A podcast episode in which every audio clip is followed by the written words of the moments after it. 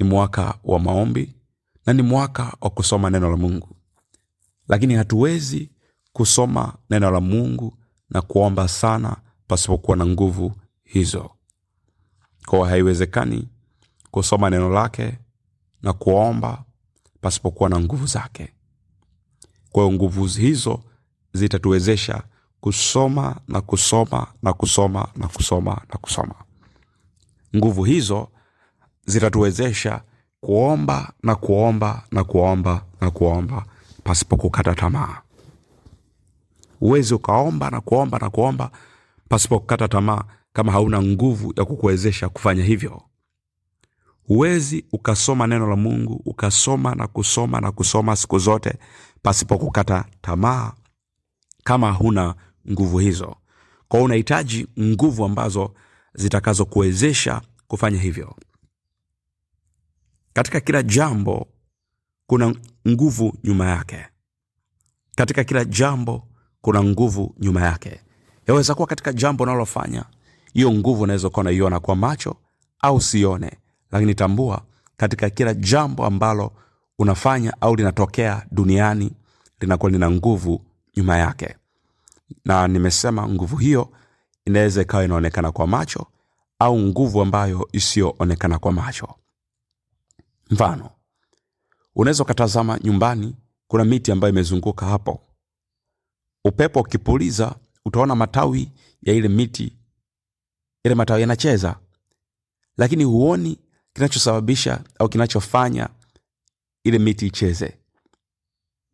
Lakini wewe ukitazama ile miti unaona mti unaenda upande huu mti unarudi upande huu tawi linaenda upande huu tawi linaenda upande huu sasa jambo hili haliwezi kutokea pasipokuwa na nguvu nyuma yake ya kulifanya jambo hilo litokee. Tawi hilo haliwezi kuyumba kwenda huku na kwenda huku na kwenda huku na kwenda huku kama hakuna nguvu ya kulifanya tawi hilo lifanye hivyo. Kwa maana yake na mtu hawezi kuomba sana kama hakuna nguvu ambayo iko nyuma yake ya kumwezesha kufanya hivyo.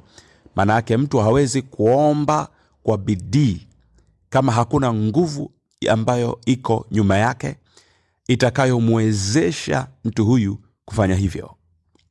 Mtu hawezi kulisoma neno la mungu kwa bidii kama nyuma yake hakuna nguvu ambayo itakayompush itakayomwezesha afanye hivyo. Kwa maana yake tunagundua nini maana yake tunagundua kwamba tunahitaji nguvu ambayo itakayotuwezesha kulisoma neno la mungu kwa bidii. Maana yake ni nini? Maana yake hiyo inatufundisha kwamba tunahitaji nguvu ambayo itakayotuwezesha kuomba na kuomba na kuomba kwa bidii pasipo kukata tamaa wala pasipo kuchoka. Unaweza kuelewa hicho kitu? Unaweza kuiona hata gari inapokuwa inatembea unaweza ukaiona gari inatembea lakini kuna nguvu ambayo inasababisha hiyo gari itembee. Unapoona taa nyumbani inawaka unaweza ukaiona tu inawaka inatoa mwanga lakini nyuma yake kuna nguvu ambayo inasababisha taa hiyo itoe mwanga.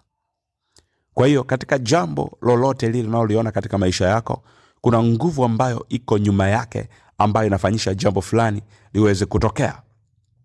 Liwe ni jambo zuri au liwe jambo baya tambua katika kila jambo ambalo unaliona kwenye maisha yako liwe zuri au baya kuna nguvu ambayo iko nyuma yake ambayo inasababisha jambo hilo litokee. Ukiona jambo zuri au baya limetokea kwenye ndoa yako jua kuna nguvu ambayo iko nyuma yake. Inaweza ikawa ni nguvu nzuri au nguvu mbaya ambayo iko nyuma ya hilo jambo. Si kuelewa hicho kitu? Ki, katika kila jambo ambalo naliona hapa duniani kuna nguvu ambayo ipo nyuma yake ambayo ina push au ambayo inasababisha jambo hilo litokee.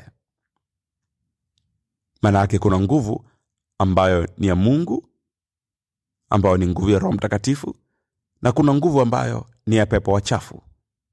Na wote hawa wanasababisha jambo fulani litokee. Roho mtakatifu anasababisha mambo mazuri yatokee.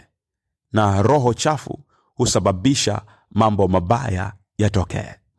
Katika jambo lolote lio unaloliona duniani iwe ni ajali iwe ni chochote tambua kwamba kuna nguvu ambayo iko nyuma ya jambo hilo na nguvu hiyo ni nguvu isiyoonekana.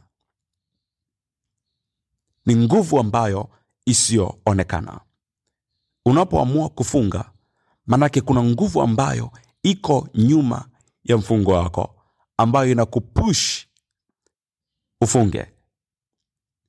Ukiona umeshindwa kufunga jua kuna nguvu mbaya ambayo iko nyuma yako inakupush usifanye hivyo. Ukiona unashindwa kuomba jua kuna nguvu ambayo iko nyuma ya jambo hilo inakupush usifanye hivyo. Ukiona unashindwa kusoma neno la mungu jua kuna nguvu ambayo iko nyuma ya jambo hilo ina push ili usiweze kusoma. Ukiona mtoto shuleni hataki kusoma tambua kwamba kuna nguvu ipo nyuma ya jambo hilo ambayo ina push na kumfanya mtoto awe uncomfortable asijisikie vizuri ili asiweze kusoma. Kwa hiyo usitazame tu jambo fulani linatokea ukafikiri linatokea tu kutoka hewani. Hapana. Hata hiyo hewa kuna nguvu ambayo inaifanya iwe hapo hiyo hewa tu ambayo unaivuta. Tambua kwamba kuna nguvu ambayo iko nyuma ya hiyo hewa ambayo inaifanya hiyo hewa iwepo. Kwa pasipo hiyo nguvu hiyo hewa isingekuwepo. Si unaweza kuelewa hicho kitu? Kwa katika kila jambo kuna nguvu ambayo inafanya hicho kitu kiendelee kuwepo. Mfano unaweza kuwa unatumia simu au kompyuta au tv yako. Maanake hiyo simu yako ili ifanye hivyo. Utazame nahubiri facebook au youtube au sehemu yoyote au kwenye tv yako na nini. Maanake kuna nguvu ambayo inafanya hiyo simu yako au kompyuta yako au tv yako hiyo nguvu inafanya hilo jambo liweze kutokea. Ni nguvu isiyoonekana lakini inafanya kitu kitokee. Na kwenye maombi ni hivyo hivyo. Roho mtakatifu ni nguvu ya mungu. Lakini roho mtakatifu yaweza kuwa sam nyingine huwezi ukamwona kwa macho ya nyama. Lakini yuko rohoni na anafanya na anafanya. Kwa hiyo kuna nguvu ambayo ni nguvu ya roho mtakatifu. Iko nyuma ya kuomba iko nyuma ya kusoma neno la mungu na kuelewa. Kona na sisi tutakwenda kuomba leo kumwomba bwana yesu aachilie nguvu ambayo itakayotuwezesha nguvu ambayo itakayotuwezesha kuomba kwa bidii.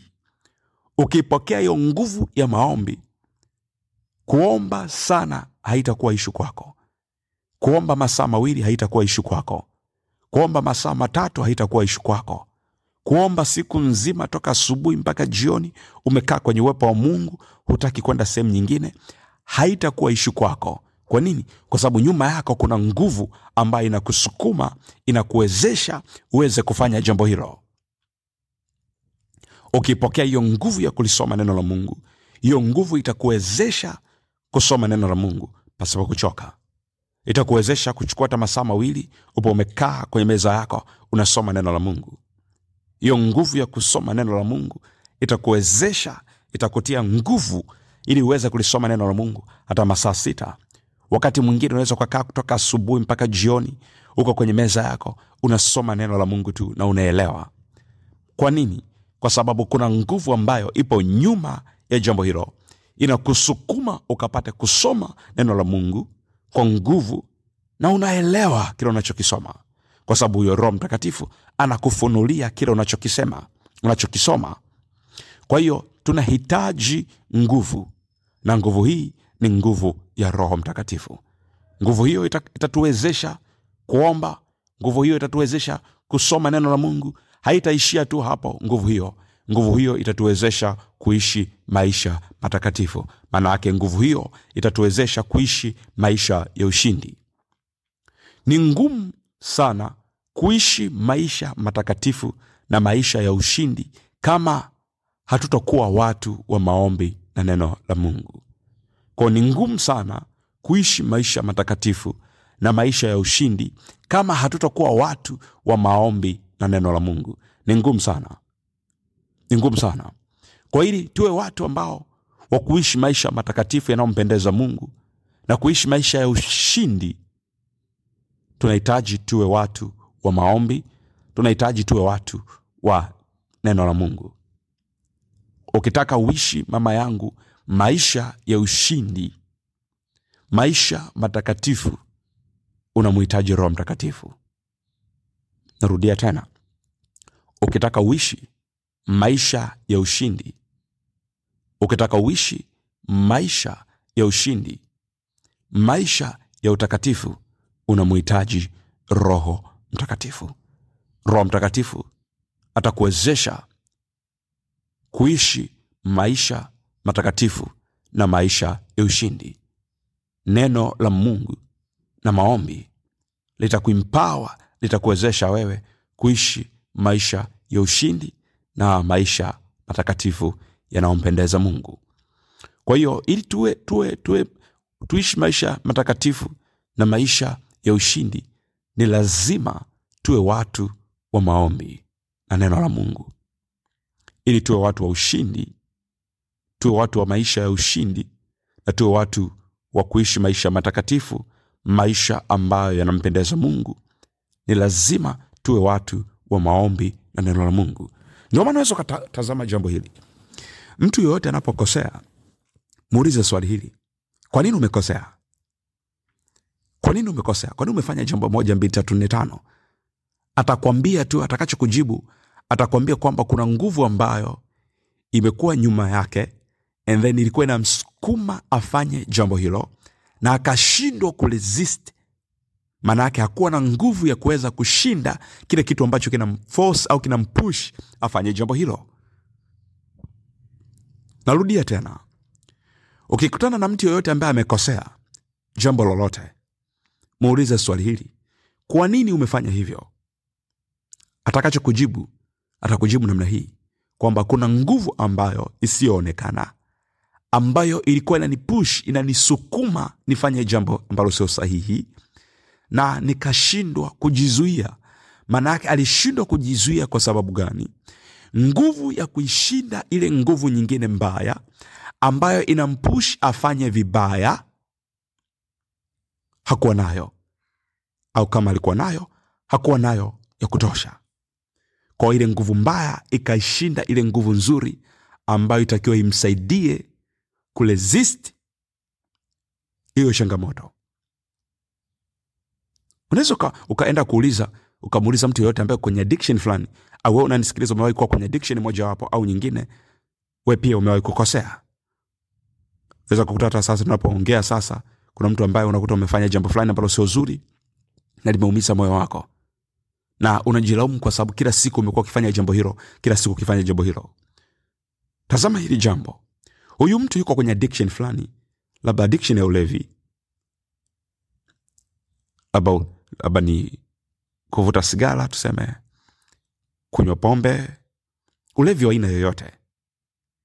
Tazama hiki kitu. Katika ulevi wa aina yoyote huyu mtu labda anakunywa leo. Amekunywa leo kesho anajutia kufanya jambo lile. Kwa sababu ametumia hela yake vibaya mshahara wake umeishia kwenye pombe na kadhalika. Kwa hiyo mtu anaanza kujilaumu kwa nini nimefanya jambo hili? Lakini tazama kitu hiki. Kipindi ile nguvu mbaya inampush aende baa akafanya anachojua. Kipindi ile nguvu inampush alitamani kuresist ile nguvu lakini huyu mtu akashindwa. Alitamani kuresist ile nguvu mbaya ambayo inampush akafanye vitu visivyo vya heshima. Manake nguvu aliyokuwa nayo ndani yake haikuwa ya kutosha kuweza kuzuia ile nguvu ambayo inatoka nje. Sinaweza kuelewa hicho kitu. Mtu anapofanya uzinzi au uasharati na kadhalika maanake kuna nguvu ambayo isiyoonekana. Ilikuwa nyuma yake ilikuwa inamsukuma afanye hicho kitu na nguvu iliyokuwa ndani yake hakuwa na nguvu ya kutosha kuweza kuresist au kuzuia ile nguvu ya nje ambayo inampush akafanya uasharati ambayo nguvu inampush akafanya uzinzi. Unaweza kuona watu wengi wana, wana, wana commit suicide mtu anataka kujiua na kadhalika. Lakini huyo mtu si kwamba hapendi kuishi anapenda lakini kutokana na nguvu ambayo iko nyuma yake yaweza kuwa imetumia changamoto yaweza kuwa imetumia chochote kile. Labda mtu amemuuzi labda hasira chochote ile nguvu inaweza katumia. Lakini unaweza kuona ile nguvu ya nje inampushi huyu mtu aweze kujiua. Sasa kama mtu akifanikiwa kufanya jambo hilo maanake ile nguvu iliyokuwa ndani yake alikuwa na nguvu chache ambayo ilishindwa kuweza kuresist presha ambayo ilikuwa inatoka nje. So kuelewa hicho kitu. So kuelewa hicho kitu tazama hilo jambo. Manake tunachohitaji tunahitaji nguvu ndani yetu. Tunahitaji nguvu ndani yetu ambayo itakayotusaidia sisi kuresist changamoto au kuresist zile nguvu mbaya. Neno la mungu linasema kwamba ukiona mtu amezimia siku ya tabu manake nguvu zake ni chache. Ukiona mtu amezimia siku ya tabu nguvu zake ni chache ukiona mtu amezimia siku ya tabu manake nguvu zake ni chache. Kwetu usome mstari huo katika kitabu cha mithali. Mithali ishirini na nne.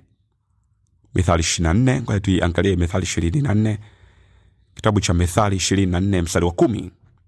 Neno la mungu linasema hivi ukizimia siku ya tabu nguvu zako ni chache. Narudia tena ukizimia siku ya tabu nguvu zako ni chache. Maanaake ni nini?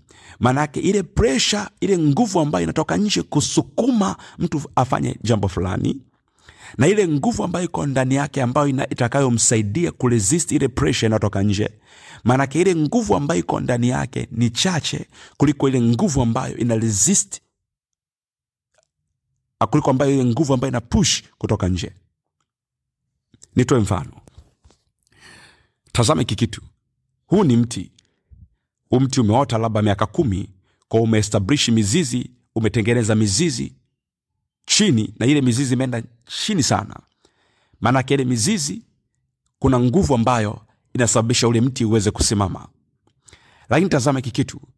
Greda linapokuja mnapotaka kung'oa ule mti ni jambo fulani linatokea cha kwanza ili ule mti uanguke inategemea vitu viwili aina mbili za nguvu. Nguvu ya kwanza ni nguvu ambayo inaufanya ule mti usimame.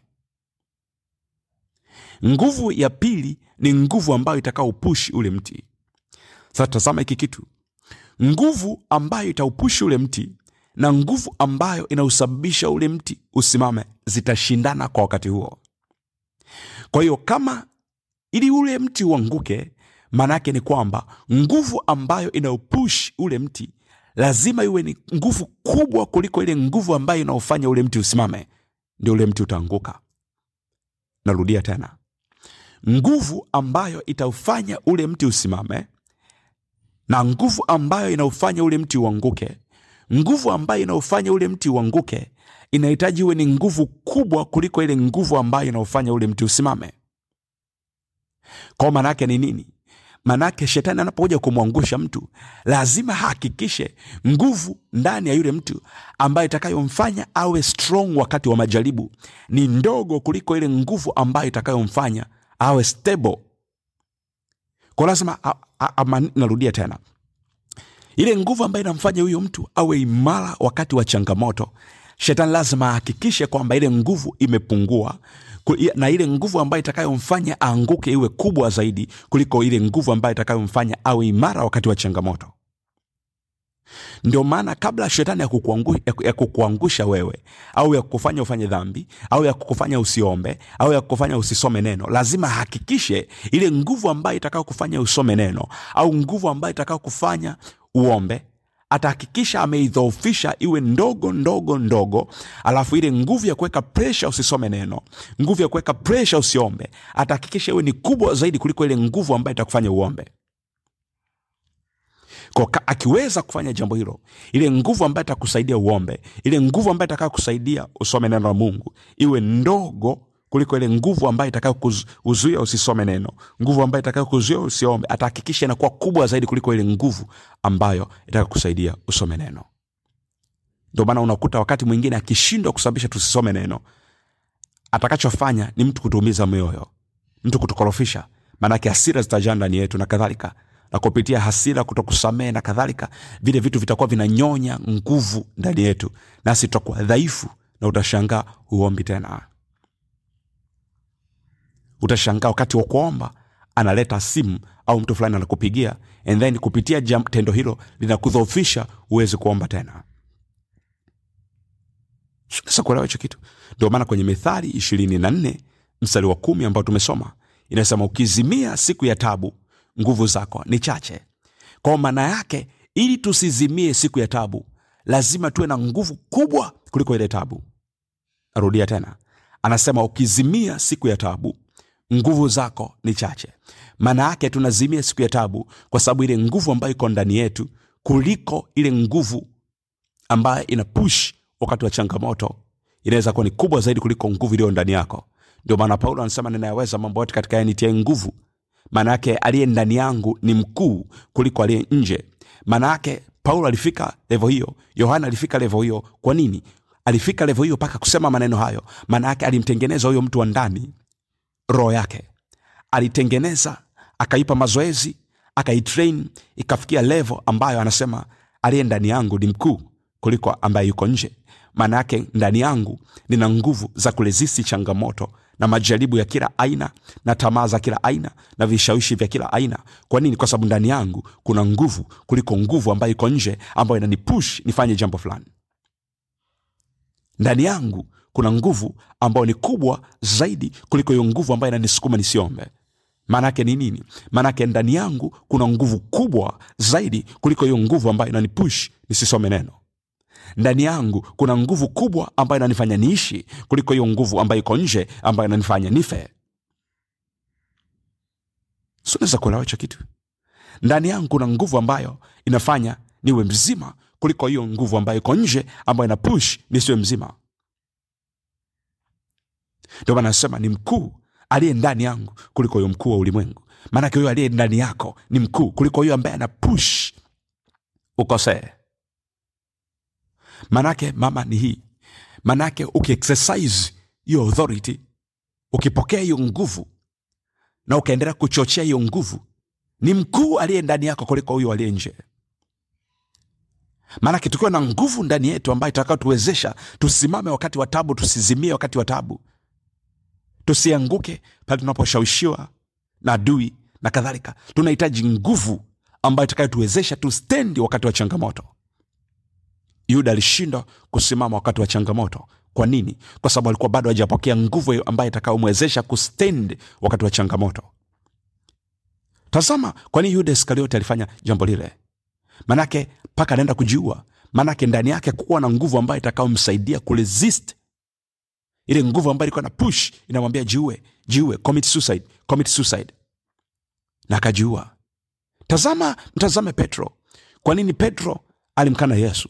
Kwa sababu nguvu za kuweza kuresist ile presha iliyokuwa nje zilikuwa ni ndogo kuliko ile nguvu ambayo ilikuwa ndani yake kuweza kuresist ile presha kwa nguvu iliyokuwa ndani yake ya kuweza kuresist ile presha ilikuwa inampush aweze kumkana yesu ile nguvu ilikuwa ni ndogo. Unaweza ukatazama siku ya pentekoste walivyopokea nguvu. Walivyopokea nguvu walikuwa na uwezo wa kuweza kuresisti changamoto za kila aina. Ndio unaweza ukatazama mfano mzuri wa maisha ya maombi ya wanafunzi wa yesu. Tuangalie maisha ya maombi ya wanafunzi wa yesu kabla ya kupokea nguvu na baada ya kupokea nguvu. Kabla hawajapokea nguvu za roho mtakatifu maisha yao ya maombi yalikuwa ni dhaifu maana yake hawakuwa na nguvu ya kuweza kuresist ya kuweza kupinga au kuzuia zile presha ambazo zinatoka nje ambazo zinawazuia wasiombe. Hawakuwa na nguvu hiyo. Ndio maana katika matendo ya mitume sura ya kwanza mstari wa nane yesu anasema lakini msiondoke yerusalemu mpaka mtakapopokea uweza utakao juu. Maanake nawambia waisubiri hiyo nguvu ambayo itakawawasaidia kuweza kuresist changamoto za kila aina hiyo nguvu itawasaidia kuweza kuresist. Presha za kila aina zinazotoka nje. Kwa hiyo unaweza kutazama kipindi fulani walikuwa wanaenda na yesu kwenye maombi ya kukesha. Wakati yesu yuko anaomba wao wanashindwa kuomba. Hata saa moja wanalala. Ukisoma ile matayo sura 26 mstari wa 40 mpaka 41 wao wanashindwa kuomba wanalala. Kwa nini? Hawakuwa na nguvu ya kushinda usingizi hawakuwa na nguvu hiyo. Lakini unaweza ukamtazama yesu. Anatoka kubatizwa. Wakati anabatizwa nguvu ya roho mtakatifu ilishuka juu yake. Maanake alipokea nguvu ya kuresist changamoto za kila aina. Nguvu ya kushinda hata usingizi. Nguvu ya kushinda vishawishi. Unaweza kukumbuka kipindi anajaribiwa na adui. Alishinda kwa nguvu za roho mtakatifu. Maana yake nguvu iliyokuwa ndani yake ilikuwa ni kubwa kuliko zile changamoto ambazo zilikuwa zinakuja zinamshawishi afanye moja mbili tatu nne kona wewe yaweza kuwa nguvu ambayo iko ndani yako ambayo ya ya, itakayokufanya itakayo kufanya ulezisti changamoto za kila aina ulezisti uweze kupinga hivyo vishawishi vya kila aina ni ndogo. Ndio maana tumesoma katika methali 24 kumi kwamba mtu akizimia siku ya tabu nguvu zake ni chache. Yaweza kuwa nguvu zako ni chache sa kuweza kushinda changamoto za kila aina ambazo zinakufanya usiombe usisome neno changamoto kwenye ndoa yako na kadhalika. Unaona nguvu ni ndogo. Unaona nguvu ni ndogo. Unamhitaji roho mtakatifu. Kwa unaweza ukatazama maisha ya kina petro kabla hawajapokea nguvu walikuwa ni watu ambao wakienda kwenye maombi wanalala kwa sababu walikuwa bado hawajapokea nguvu. Maombi ya kukesha wanalala. Hawakuwa na nguvu ya kuresist zile presha ambazo zinatoka nje. Lakini tazama jambo hili lakini mungu leo ataachilia nguvu juu yako itakakufanya ushinde changamoto za kila aina ambazo shetani ambazo ata, ataapply kwenye maisha yako ili kukuzuia usiombe. Mungu ataachilia nguvu kubwa ndani yako ambayo itakayokufanya uwe imara katika maisha yako ya okovu unaweza kuona wakina petro walipopokea nguvu za roho mtakatifu maisha yao yalibadilika kabisa hasa maisha yao ya maombi yaweza kuwa na wewe maisha yako ya maombi yapo kama wanafunzi wa yesu kabla hawajapokea nguvu. Kwamba ukisema ukeshe unaishia kupata usingizi mzito unalala. Ukisema uamke usiku uombe inakuwa ngumu kuamka hata kama kuna mtu umemwambia kuamshe.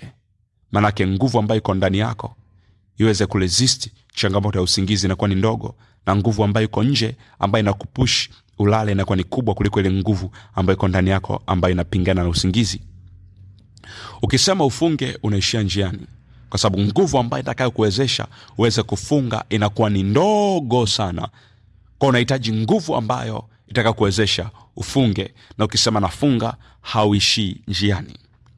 Kwa ukisema leo nitaomba siku nzima unaishia kuomba dakika mbili tu unachoka. Kwa nini? Kwa sababu unahitaji nguvu za roho mtakatifu. Katika siku ya leo mwambie yesu akujaze nguvu za roho mtakatifu akupe nguvu ya kuomba na nguvu ya kulisoma neno lake